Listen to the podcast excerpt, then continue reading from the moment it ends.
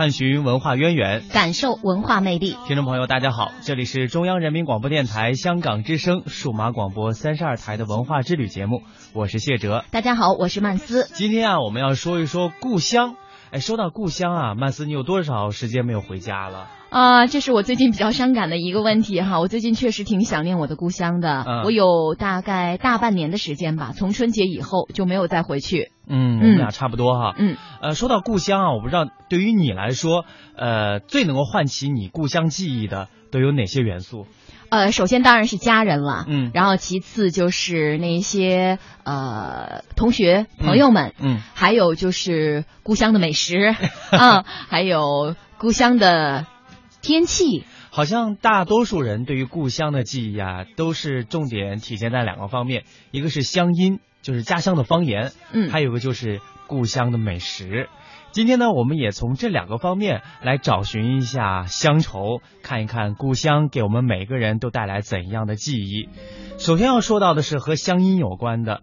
我们都知道，唐代诗人贺知章啊，曾经在《回乡偶书》当中写下这样的句子：“少小离家老大回，乡音无改鬓毛衰。”这两句诗啊，是很多朋友在说到乡愁的时候，往往会呃浮现在眼前，呃吟诵在口中的一句话。没错。少小少小离家，两鬓已斑白的，呃呃，无论是你我还是他，终于回到故里哈。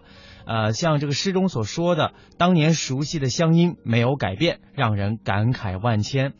我相信在香港啊，也有很多的朋友，呃，虽然说是生在香港、长在香港，但是上溯一下自己的祖先啊，几乎很多人啊，都是在呃祖籍都是在内地的。没错，嗯，所以乡愁对于我们每个人或多或少都会有一些印象。那么，在一千三百多年之后的今天，幅员辽阔的中华土地上，我们的方言却正在慢慢的消失。呃，我们首先啊，来听一段五十年前采录的四川方言，看看那个时候的四川方言是怎么说的。他们老汉儿在临死的时候，和他们两个喊到面前说：“老大，你老汉儿病了这么深。”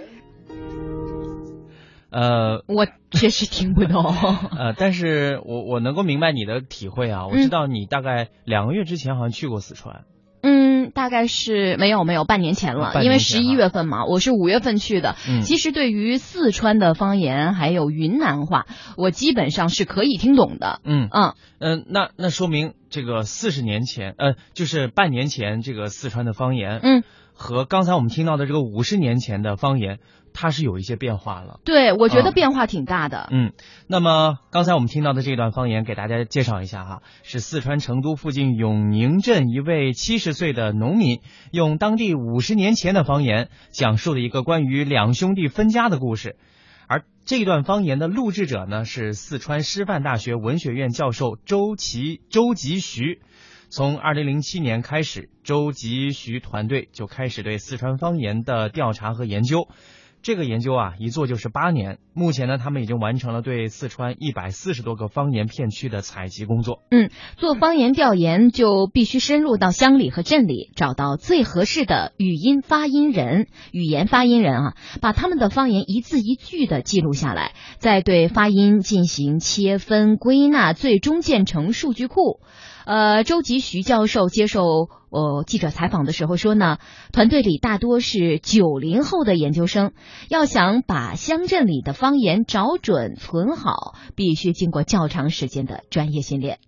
一般的学生是不行的，他必须经过语言学的训练，一个要有语音学的知识，一年级整个要上一年的课；一个是本身的汉语音译学的知识，以及方言学的知识，至少要有这三门课的训练。还要去实践，我们先要在学校里做练习。一般调查的呢，尽量用我们四川的同学对自己的方言呢，真实的有第一感觉，然后呢，到相应的地方，比如说发音人现在给他讲了普通话里面的词了，讲了不地道的词了，他能分辨。所以这些九零后呢，在这种条件下再下棋。学生培训好了，发音人到哪儿去找呢？周继徐说，他们选中的发音人呢，必须满足这样几个条件：首先要是土生土长，没有到外地长期生活过的当地人，而且要七十岁以上的男性，文化程度不能太高。受普通话影响大也不可以。呃，而且呢，这个文化程度也不能过低，否则呢，可能不会认识方言中的那些字。那这样苛刻选出的发音人，必须在去之前啊就要物色好，在当地政府、朋友和亲戚的帮助之下，学生们带着介绍信下去找到发音人，这一点并不难。最难的就是让他们对着话筒念完一份三千五百字的录音文本，这个过程对当地老乡们来说啊，既枯燥又漫长。找到了发言人之后，怎么去说服他们接受录音采集的工作？对，这就是一个是我们经常遇见的难题。语言学的调查呢是有科学的方法的，但是呢，发音合作这个问题啊，我们经常遇到这个问题。它是这样，你这个调查呢又不能够就是很短时间的，我们一般要两天才能完成一个点的调查。你让一个发音人他坐着来给你发音，你用电脑来录音，他会很烦的。甚至我们遇见他就不录了，所以要做很多的说服工作。现在呢，我们也给一定的报酬，但是呢非常有限，更多的是靠说服。周吉徐说，他会告诉老乡，你们是这个乡里镇里唯一的代表，这里的方言只有你们才说的地道。这些东西将被做成档案流传下去，留给你们的子孙后代。但他知道整理方言又是一件着急事儿，一来老人们年事已高，二来不少方言早已经随着城乡的变迁而逐渐消亡。我们四川话啊，说穿鞋说嗨啊，大街是街啊，大街巷子是巷，但是现在呢，更多更多人都把它说成了写街巷。像这样的都已经离原来的方言这个发音远了，变成一种靠近于普通话的带着方言声调的逐渐的演变。还有另外一种情况呢，就是干脆方言全不说了，直接说普通话了。那么二三十年以后啊，可能我们的方言基本上就是。那您觉得拯救方言的速度能够赶上方言流失的速度吗？方言它在融合，在变化。哎，在向普通话靠拢，甚至呢就被普通话同化掉了。这个是社会发展的必然，我们没有办法去阻止。但是呢，我们还是就是通过我们的努力呢，能够把方言整理、记录、保存下来。周继徐并不是一个人，民间的方言保护队伍正在逐渐壮大。那么，呃，内地著名的主持人汪涵就曾经发起过方言调查计划，拿出数百万调查湖南方言。而作家金宇成用上海方言写就的长篇小说《繁花》也获得过茅盾文学奖。呃，美国人科维兰和思源直的保护乡音网站，至今已经标注出四百多段方言记录了。我们实际上现在所做的呢，还是语言学的学术研究，因为呢，我们在当地的政府呢，目前还没有。专门的政策和措施来呃帮助整理记录和保存方言，但是呢，我们现在呢就是先做起来吧。实际上还有很多的工作要做。你把这个语音数据库做了，那么还有词汇呢，还有语法呢，这些呢都是非常丰富的，需要大量的人去做。我们现在呢在语言学方面，人才或者是经过训练的语言学的学生还是少的。我们国家呢，相对的语言学的发展要落后于其他的发达国家。今年，教育部、国家语委正式启动中国语言资源保护工程，计划建成包括汉语方言、少数民族语言和口头文化时态语料的大规模多媒体语言资料库。五月，陕西方言语音建档试点工作启动。六月，天津方言语音建档上半年录音工作开始，天津民谣民歌、俗语谚语、劳动号子进入语音档案。七月，留住东莞乡音，广东东莞开始搭建方言档案资料资源数据库。周吉徐说：“这些拼图组成的方言地图将留住我们文化的根。”城市文化记忆，刚才我们说过了乡音，接下来呢，来说一说故乡的味道。我们下一站要到陕西西安哈，葫芦头泡面，还有肉夹馍，呃，饸饹这些西安特色小吃啊，不仅是享誉海内外，也是备受西安市民欢迎的小吃。那么就在前两天，西安市质监局在老字号春发生葫芦头泡馍店为这里的招牌美食葫芦头泡馍召开了小吃标准评审会。哎，小吃还有标准哈、听起来好像挺新鲜的。对，我觉得这个标准一定是这个当地的呃对美食颇有研究的人哈、他嗯熟悉这个呃最正宗的味道是什么样的，他才能够做出这种标准的一个评判。嗯，其实我们漫步西安的大街小巷，呃，主营葫芦头泡馍的饭店呢不在少数，但是吃过的人啊都会有一种味道各有不同的感受。不仅味道有差别，甚至连馍的制作方法、大小、重量都有不同。春发生葫芦头泡馍店作为公认的老字号，仅葫芦头泡馍的传承就已达数百年。为了制定出标准高、口感好又保持传统风味不变的葫芦头泡馍，在这个评审会上呢，八位业界专家对春发生起草的葫芦头泡馍制作技术规程进行了评审。嗯，通过刚才的一段介绍，大家可能也能够感受到哈，就是同样的一份这个当地非常知名的小吃，在不同的店，我们在吃的时候，可能味道上、口感上会有一些差别。嗯，包括很多朋友哈，呃，如果说很久没有回故乡了，就觉得小的时候就那么好吃的美食，为什么现在就找不着儿时的那种味道了？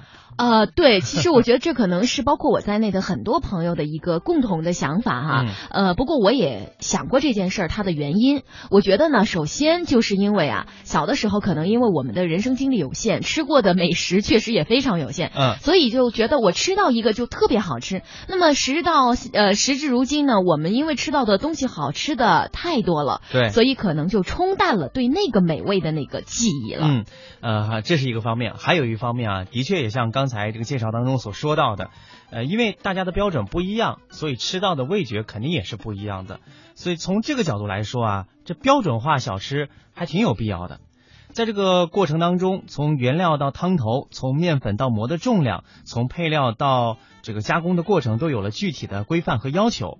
将来呢，按照这个规范，呃，来制定出一些细则，也会正式的发布。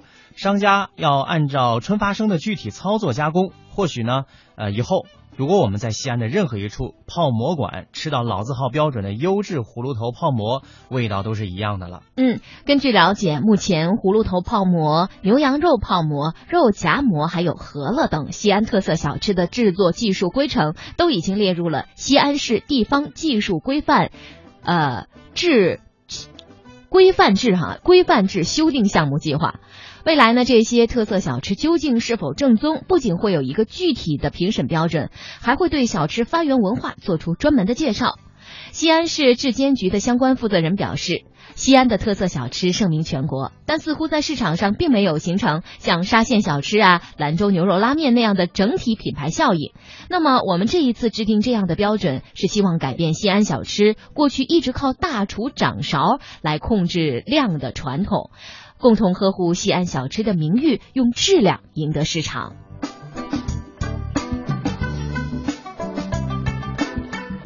哎，说到西安的小吃啊，我接下来特别想说一个我个人特别感兴趣的这个西安的这个小吃啊，它不仅仅是味道好，而且挺有说头的。嗯，你说的是是什么？Biang biang 面，啊，刚才谢哲还在考我这个字，说念什么？我说念 biang 啊，在我的印象当中一直是 biang biang 面嘛，嗯，啊，但是好像我听呃西安人他念，通常好像都是 biang biang 面，是不是这样的？biang biang 面，不对，你那个音儿是天津方言了。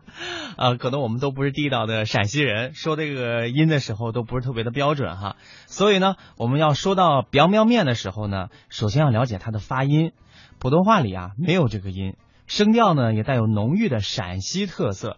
呃，很可惜哈，我们、嗯就我们俩都不是陕西人，对，好像我们同事当中，嗯，好像也没有陕西人。就说的都不够正宗啊。嗯，啊，说过了这个它的发音，我们接下来要了解的就是它的写法。这个字的写法在中国啊，那绝对是能够难倒一大批人。嗯那，我相信，就算是陕西人，也未必每个人都能写得出来对，啊。他呃，这个究竟怎么写呢？我在这准备了一段录音哈。这段录音呢，是我前不久去陕西采访的旅途当中，嗯听当地导游介绍的。这陕陕西人呢，把 biang biang 面的写法变成了一个顺口溜，在陕西啊，几乎人人都会唱，呃，人人都会说。接下来呢，我们来听一听陕西人是如何介绍 biang biang 面怎么写的。呃，陕陕西话还是普通陕西话，陕西话。地点上的天，黄河两道弯，八字大张口，燕子往进走。你一扭，我一扭，你一长，我一长，中间做个马大王。心字底，月月字旁，旁边挂个钉钉儿，挂麻汤，坐个车车到咸阳。完了，这个字念“边”，不一样“边”，边边面的“边”。确实，确实是 biang biang 面。呃，不知道刚才大家有没有听清楚哈？这个字怎么写的？嗯，首先啊，就是大家肯定都没有见过这个字，呃，也不能说都没有哈。来过陕西的朋友，可能在一些呃街道的这个招牌上看到过这个字，呃，挺叹为观止的。就这个字笔画特别多，对，就有评价它可能是中国汉字当中笔画最多的了。呃，对我其实曾经也试图想学习写这个字哈，嗯但是 确实都没写成，再给大家介。介绍一下怎么写哈。嗯，大家可以想象一下，呃，一点戳上天，黄河黄河两头弯，八字大张口，言官朝上走。你一扭，我一扭，一下扭了六点六，左一长，右一长，中间夹个马大王，心字底，月字旁，双钩挂呃挂搭挂麻糖，推着车走咸阳。那这就是在陕西关中城乡流传很广的歌谣，唱的就是“ biang biang 面 ”“biang” 字的写法，啊，这是一个字典没有录入、字库里也没有的字，书写在汉字当中呢，笔画最多、最复杂，但是它作为陕西地方独有的汉字，它的歌诀却久唱不衰。呃，那么说了这么多啊，究竟什么是 biang biang 面呢？我们也给大家大概的来勾勒一下，就是手工擀制的。宽似裤带的面条，长二尺有余，呃，调以各色的臊子，臊子呢就是各种的调料，当中有肉末，还有这个嗯，胡萝卜末，啊，对对对，嗯，大概啊，对，土豆丁儿，啊，呃，可能我记得，我想想啊，还有那个我。不是大蒜，呃，在北方可能有人叫蒜苗啊、有人叫蒜苔，嗯。然后我们沈阳呢叫蒜毫对对对啊，这种丁儿，啊，呃，还有油泼辣子，呃，这这个是拌在一起，味道是特别的诱人的。嗯，啊其实我想跟大家说哈，呃，我也会做一种油泼面 啊，咱今天就说表苗面哈。啊，对啊，就是这个油泼嘛，这个调料其实我也会调哈。嗯呃，其实我还想给大家介绍的呢，就是这个 biang biang 面的历史。根据西安市民俗文化学者靳应禄的考证，这个 biang 字的来历啊，就像关中地区常见的独轮车的造型，一点聊上天，它指的呢是卖面人的草帽，留个挂钩挂啊，留个勾搭挂麻糖，就指的呢是车旁挂的麻花。东一扭西一扭是指车夫推车走路时左右扭动以保持独轮车平衡。那左一长右一长是指车帮上顺搭的长面袋子。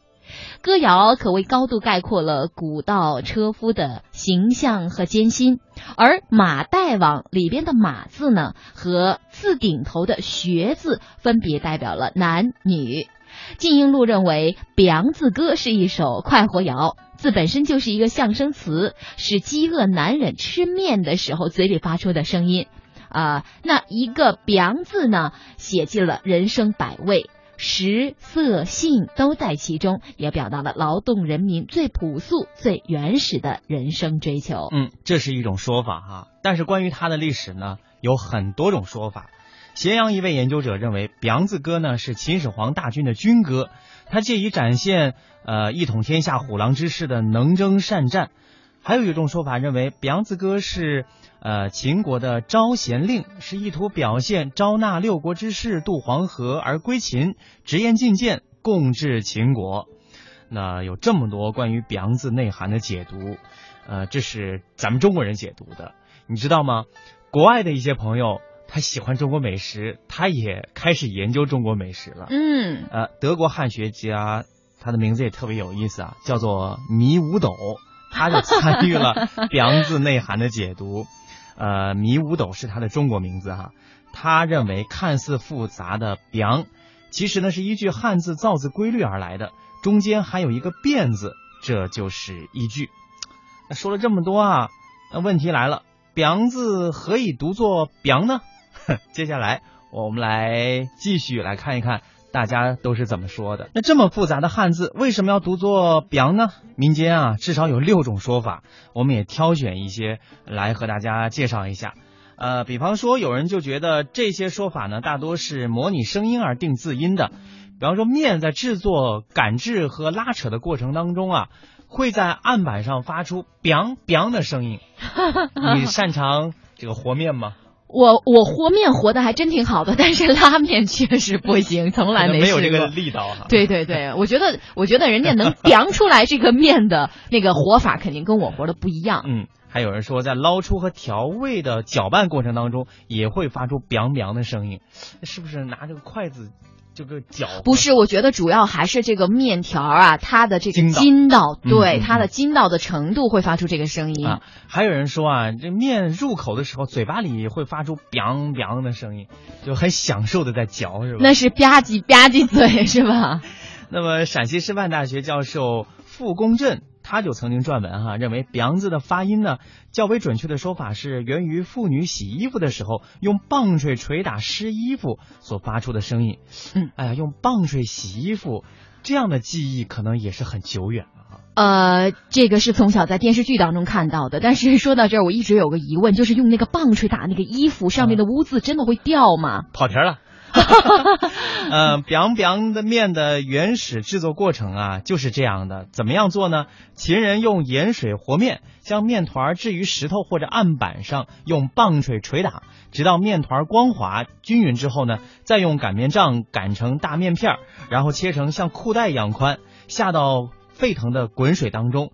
这种响亮而浑厚的 “biang biang” 的声音，就成为了 “biang biang” 面名称的由来了。嗯，那傅公振认为啊，这个 “biang” 字有由十个文化元素来组成，向人们传达出秦人特有的文化信息。比如说，有地理环境、居住形式、饮食习惯、审美情趣、心理品格，还有民族精神等。这个“学”部啊，说明了是以黄河中上游的渭河流域为中心的秦人，在古代是以学居为主的。这里的“盐”字呢，其实就是咸盐的“盐”啊。盐呢是文明的尺度，盐为百味之祖，是秦人饮食当中的主要调料。用盐水和面才能盐水和面才能够使这个面筋道哈。嗯，还有这个字当中有两个长，那这两个字呢是充分体现了秦人在制作凉凉面过程当中的动作，还有品尝之后的愉快的情绪。心字底呢，传递了秦人忠厚朴鲁、呃诚信热诚的这个秉性。左边的月字，我们知道古代啊，这个月字是通肉的。嗯，彪悍强健的秦人喜欢吃牛羊肉。这个苗苗面当中的臊子也有这方面的成分哈，这也体现了秦人虎狼之师的饮食习惯。这个字当中还有马和鸽子，这是体现了秦人的尚武尚勇的精神。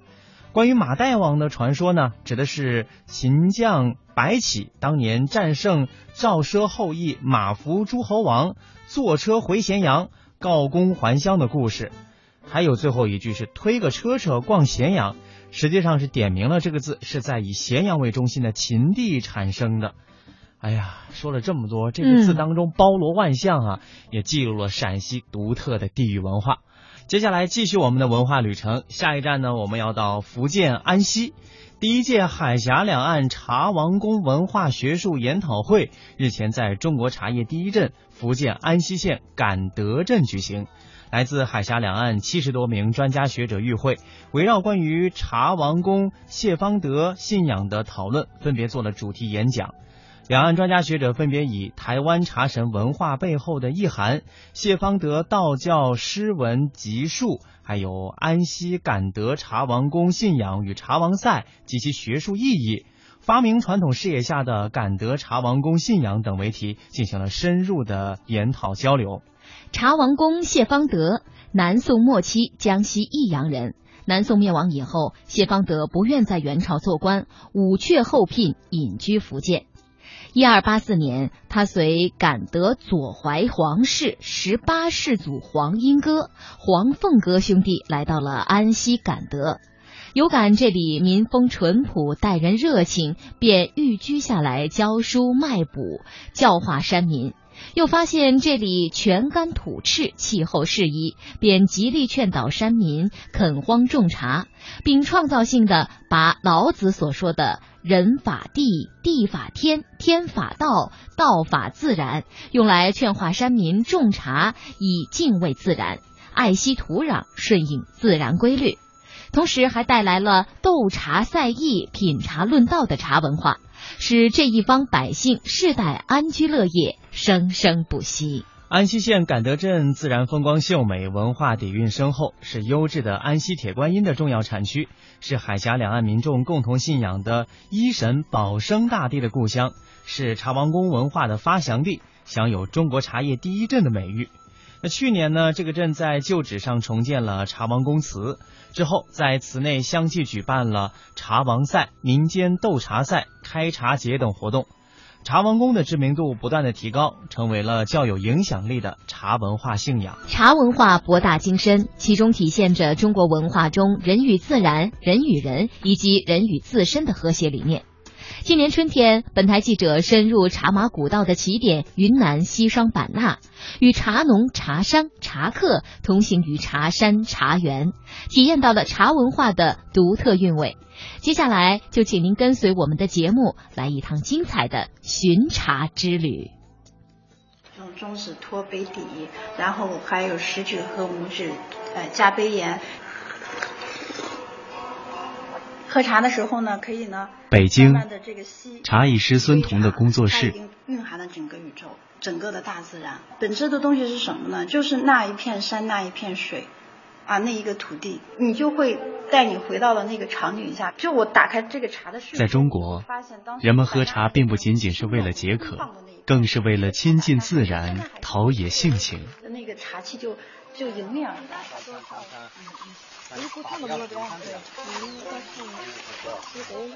云南西双版纳义武乡，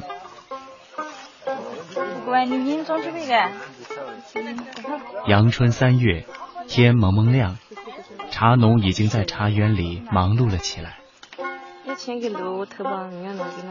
你们这个采的时候是不是也有讲究的？是啊，有有，像这样的叉子太多的话，需要美的话，把它这个不好的这个把它美掉，这样的，然后需要留留一片大的叶子。为什么要留一片大的叶子？如果这样全采掉的话，很伤树嘛。下次发的话呢，发的不好，很细，哦，时间长了它会死掉嘛。你就是在摘的时候还要保护它，是吧？对，这样这个叉子太多的话，那个很密的话发的也不好。一般在茶园里面要劳动多长时间？一般的话，那个早上八九点出来采茶的话，一般的话像这样的春茶的话比较忙的话，我们都会包饭嘛。中午饭会包午饭吃了，然后就采。六点六点钟，一般六点钟就收工了。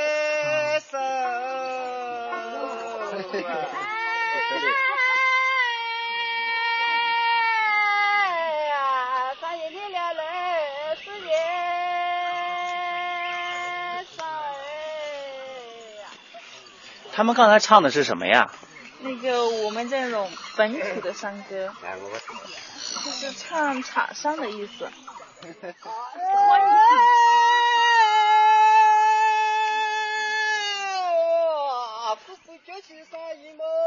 这小鸟叫。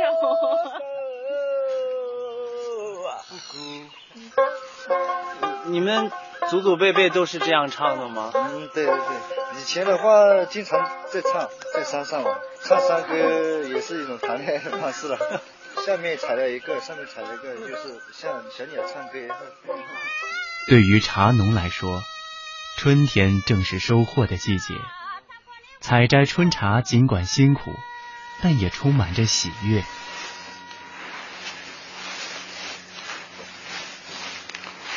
采下的鲜叶要赶紧摊放到阴凉处，并不断翻扬，去掉水汽。这个工艺叫什么？这个尾雕，把水分自然的散发以后，来杀青，味道干干净净的，不会有麻啊、水啊那那些杂味，这样的给它倒倒茶农何天强从五岁开始帮着家里打下手，到现在已经和茶打了五十多年的交道。那一般像这个工作，家里面都是谁来干？大家干，因为很简单的事情。我我们去采摘的时候，五岁的小孩也能搞，老人能去到茶地里面，他也能搞。和一无所有的茶人一样，在何家，茶事就是家事。家人间的和睦与默契，茶人吃苦耐劳精神的养成，都是因为茶。多大的时候开始跟这个茶叶生产有关的劳动呢？嗯，很小很小的时候就可以参与茶渣，呃，稍微再大一点就可以全部都参与进来，参与进来。像隔壁那个娜娜，她现在九十一岁了，呃，她都可以茶渣，都可以杀青。本身这个茶的加工，茶斋工厂为大家提供了一个在一起交流的一个场所机会，嗯，可能呃增进了感情的交流。家里面大概有多少人？我们家话可能有个六七口人。六七口人全部都从事茶叶生产？基本都可以参与进来，因为我是女婿，啊，那我叫我小舅子过来。我初中初中一毕业，我回来就开始做开始种草嘛。采摘也采摘过，嗯。那大概是多大的时候？嗯，十岁。十岁左右。十岁就每天就是八点上山，一两点回家，下午又上山采。嗯，很很热嘛，山里面很热。这里的小孩都是这样的，原来都嗯都是这样的，勤勤快的都有的。不是要要这几个小孩来采。你走啊！哦，来过来来挑过来。做茶做了一辈子了，对吧？啊，做茶做了一辈子。哦，我是是十五岁，十五岁、十六岁开始开始做了这样。何明忠是何家的太爷，今年已经九十高龄了。赋闲下来的何太爷，经常坐在洒满阳光的院子里，捧着一支硕大的水烟枪。望着对面屋子的房檐，一言不发。茶树，这棵茶树有多少年了？这棵茶树可能在一千年以上吧。何天强说：“房檐下悬挂着的是一棵老茶树。因为这棵老树呢，它已经枯死了，我就把它拿来挂在我的门头上，因为它是像我们的老老祖宗一样。”呃，那么多年历史的这个地地方的人们是靠茶树养活的。我们在内心里面，好像它就是我们的老祖宗这样的一个内内心里的一一一种敬意吧。咦，夏夏啊！不久前，何家新添了一个男孩，这是有诚心昌茶号以来何家的第五代人了。也许这个出生在供奉着千年古茶树的制茶世家的男孩，他未来一生的事业，在祖母的肩头就已经被注定了。气，然后让这个茶汤呢在嘴巴里滚动一下。北京就是让这个，孙彤茶艺工作室。茶呢，它是生长于土木，啊，沉积于金火，复活于水中，它的生长。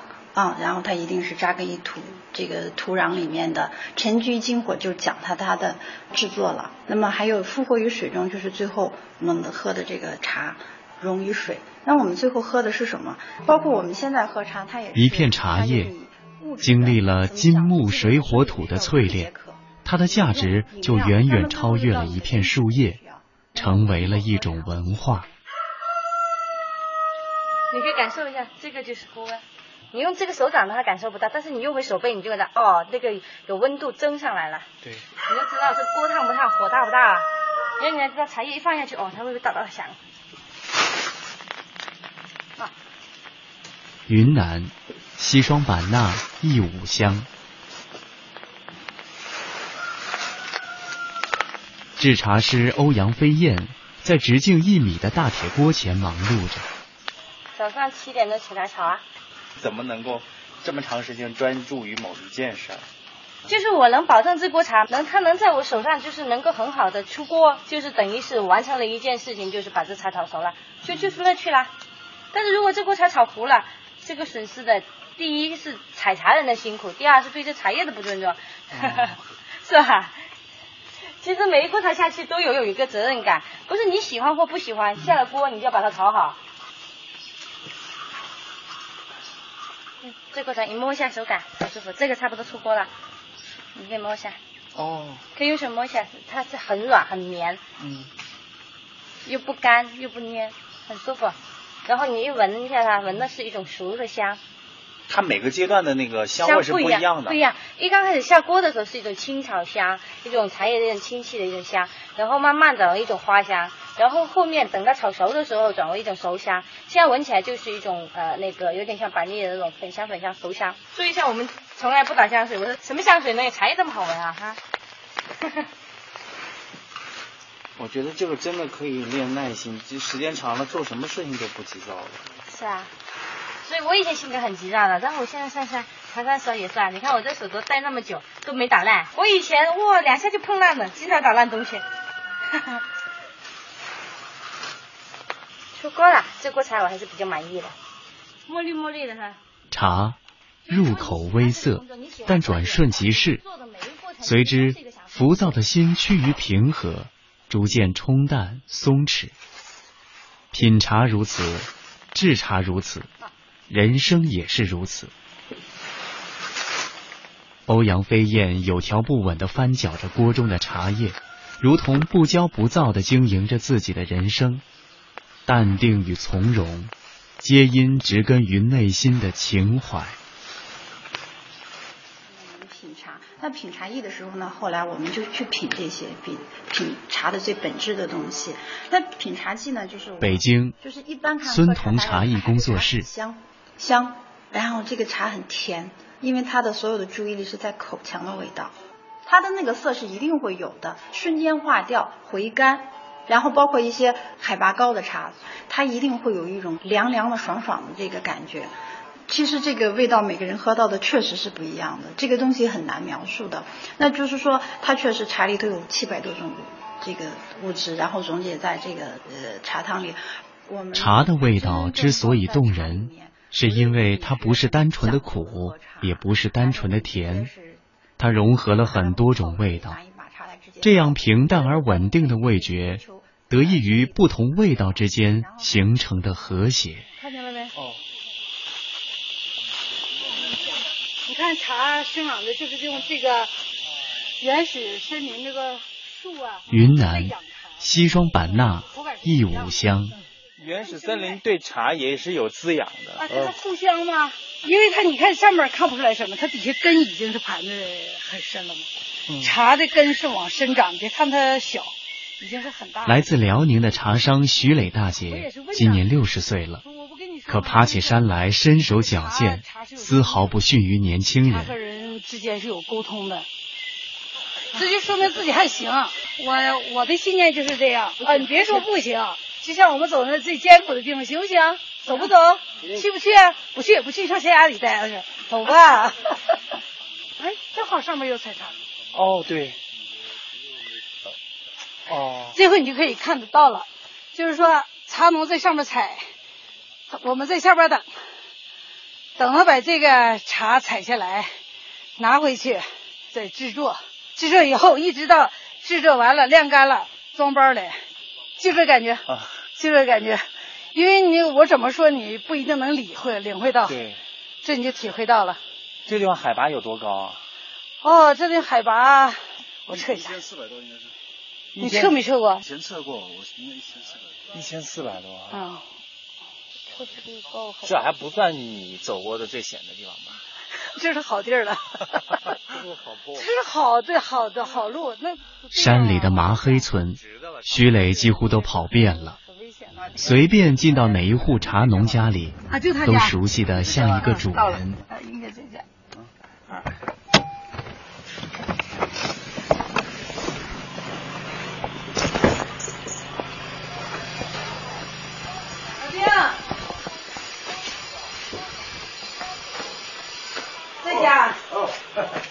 上哪儿去？到是是在里边是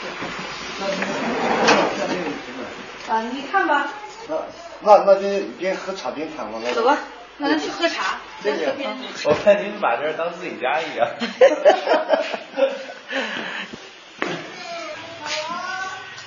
来喝茶。还要吃阿拉喽。你认识他吗？认识是吧？这茶具放一放。我我来洗嘛。我来我来，你坐。在咱们城市来讲呢，这个可能大家都觉得比较太原始了。实际他们现在已经是比过去好多了。哦，我帮你洗，我去洗大家都不习惯往地下放，我现在还是有一点，但是已经习惯多了。如果你要到那个更偏远的地方的时候，你看到就是很原始的那种生活，那地方真的去了以后，感觉到他们真的是挺不容易的。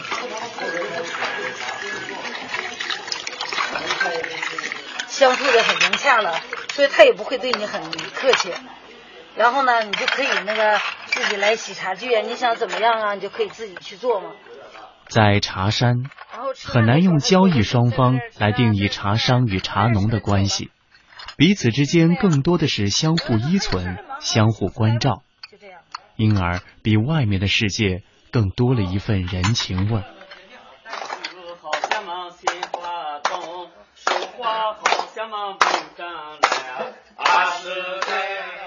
暮色袭来，小小的村落却比白天更热闹。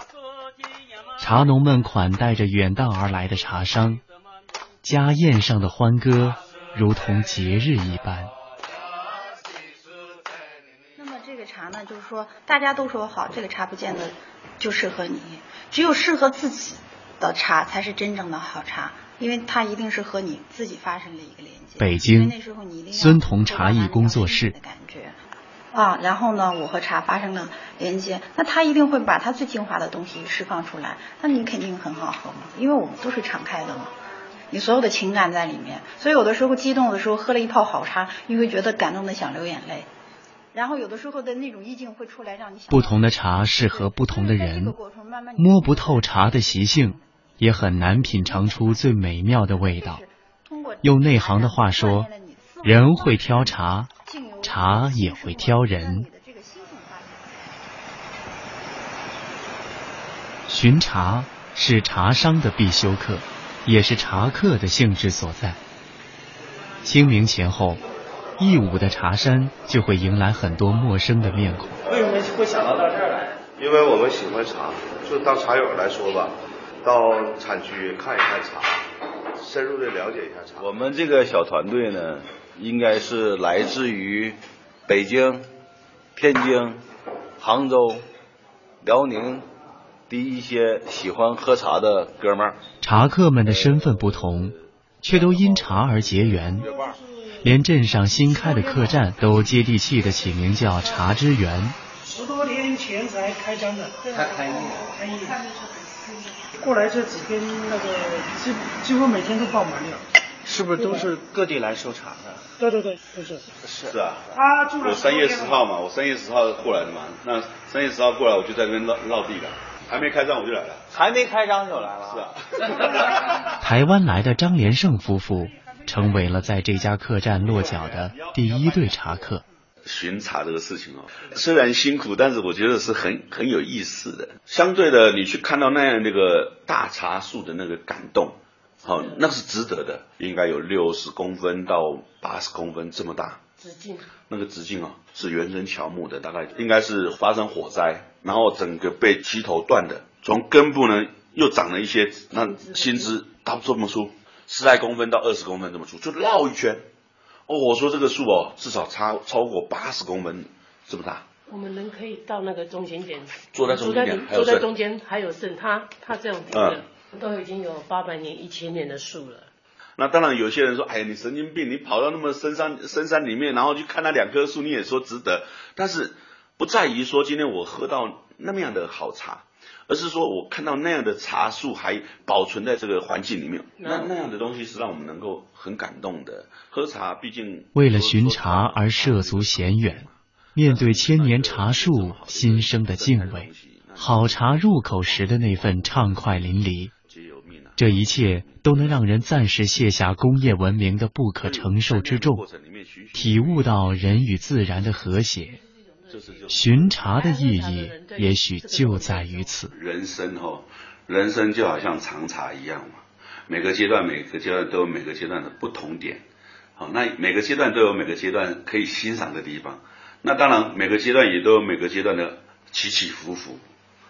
真的茶就是这样子。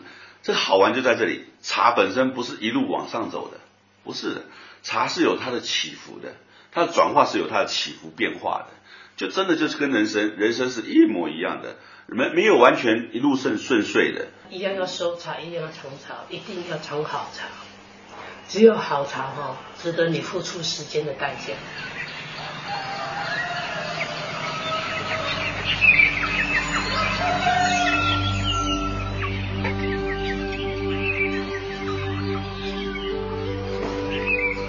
天光显出黎明的深蓝，山村的早晨比城市来的晚了许多。巡查的人们还在酣睡，梦中的他们也许正如杯中的一片茶叶，沉浮间，生命绿意盎然。